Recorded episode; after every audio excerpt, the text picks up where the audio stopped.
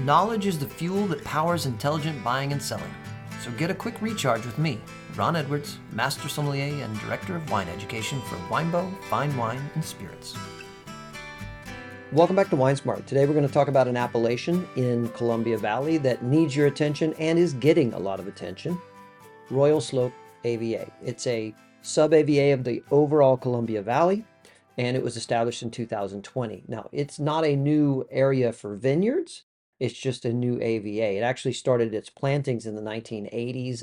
It has some fame and fortune for sure. The first 100 point Syrah to come out of Washington state came out of the Royal Slope AVA plantings. It sits between the Frenchman Hills, which is a ridgeline on its north edge, and the Saddle Mountains to the south. Its neighboring wine regions to the north is the cooler Ancient Lakes AVA, and to the south is the much warmer Wahluke Slope AVA, and it's just beyond the Saddle Mountains, and the Ancient Lakes AVA is just beyond the Frenchman Hills to the north. So they're all very close together, but they have pretty different climate expectations. The western border of Royal Slope is actually the Columbia River, and the eastern border is where the ridge of the Frenchman Hills ends.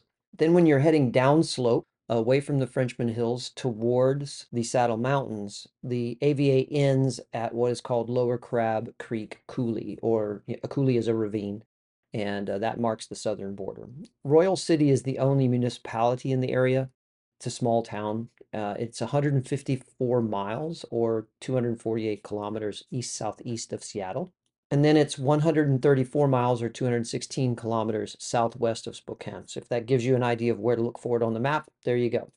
There are 156,389 acres contained in this AVA. That's uh, 63,288 hectare. It's a big place, but it's not monoculture. It's not just viticulture. There's a lot of other farming that goes on. There's orchards and other food crops grown there.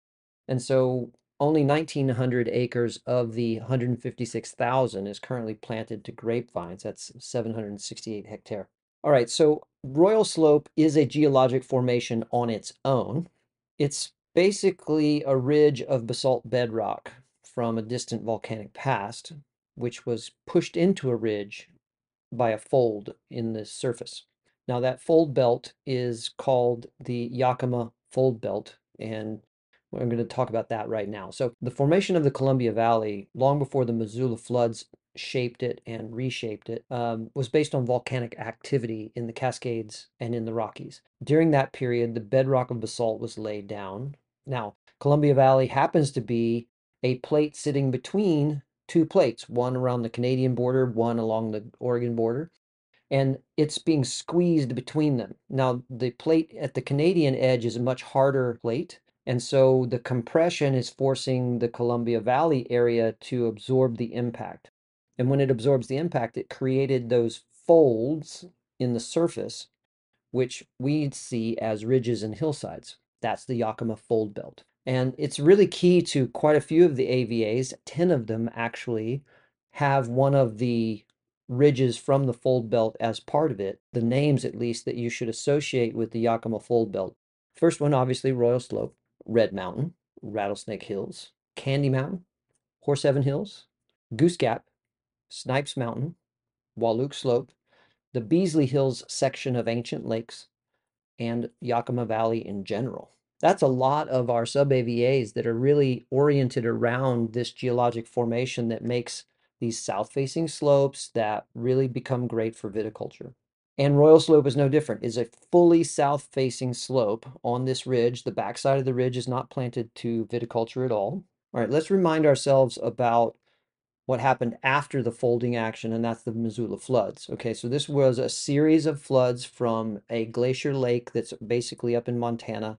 The ice dam breaks, a bazillion gallons of water and rock and all kinds of crazy stuff come flying down into the Columbia Valley all the way down into the Willamette Valley, as a matter of fact, and slosh around and make de- deposition and erosion. So the majority of Columbia Valley wine regions are below the flood level, meaning they are a product of basalt bedrock with deposition of Missoula flood, silts, cobbles, sands, and then after the floods dried out, wind-blown loess of sand and, and silt blown by the wind gets put in on top. In the case of Royal Slope, because it's planted all the way up to 1756 feet above sea level, even though it starts at 610 feet above sea level, it actually is above where the Missoula floods maxed out. So the Missoula floods maxed out at 1200 feet above sea level.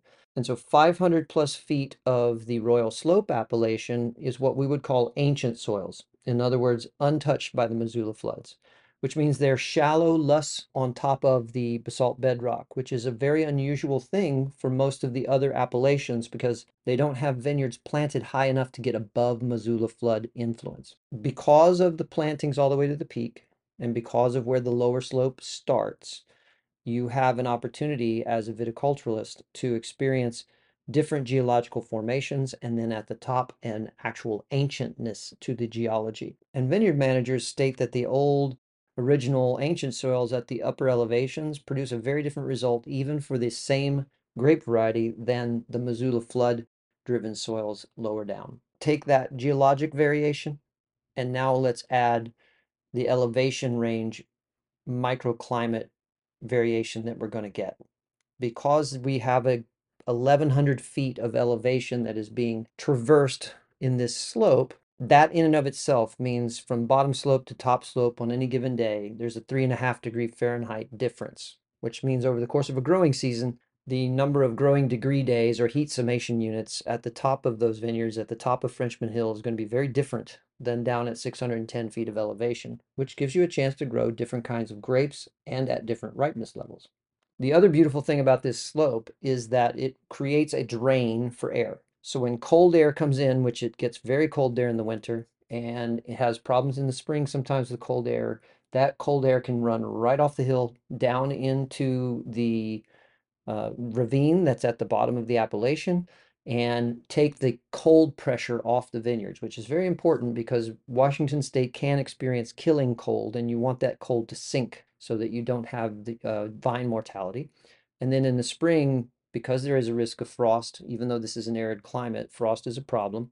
You want that air to sink away from your vineyards. So when you look at the appellation as a whole, it accumulates 2,900 growing degree days, which is region two in the Winkler Index, which would be compared to Bordeaux or Coonawarra in Australia. But that's the average. And we already know from the, what we've talked about so far that there's 1,100 feet of slope in this appellation, as well as undulations in land and a few other things and air movements, etc. So there's no way it's the same everywhere in the appellation. I mean, it's 30 miles long, for goodness sake. However, there's a big blessing here because because you can get different enough growing degree days that you can have a variety of different kind of grape varieties. For example, Aaron Morrill of Guard Vineyards talks about making sparkling wine at 10.5% alcohol by volume and then 200 yards to the southeast making beautiful Cabernet Sauvignon. You know, that's like two football fields away. You go from probably 2,500 growing degree days into something more like 3,300 growing degree days. Now you've moved from moderate region two into region three, comparable something like Margaret River. That's really unique and wonderful. And one of the reasons that some people think that Royal Slope appellation has the highest potential in all of Columbia Valley. Now, they make wine there, so they're probably a little prejudiced, but at least it points to great potential. And that diversity really, of course, then speaks to a diversity in grape varieties grown. And so you could say it's experimental, you could say it's the nature of the vineyards. I think it's both. But there are 20 different grape varieties planted within this AVA.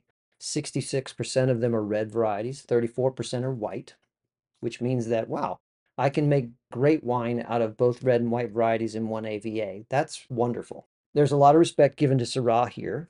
Noted the first wine to get 100 points out of Washington State came from here because it comes with this savory note that balances out the fruit.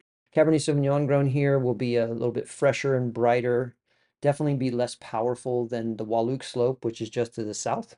Uh, Mike Januik of Januik and Novelty Hill says that the reds from Royal Slope have a lot more color than you might expect. And, uh, you know, Chardonnay from here will have this beautiful fruit, but have a pleasant, tart backbone to support it.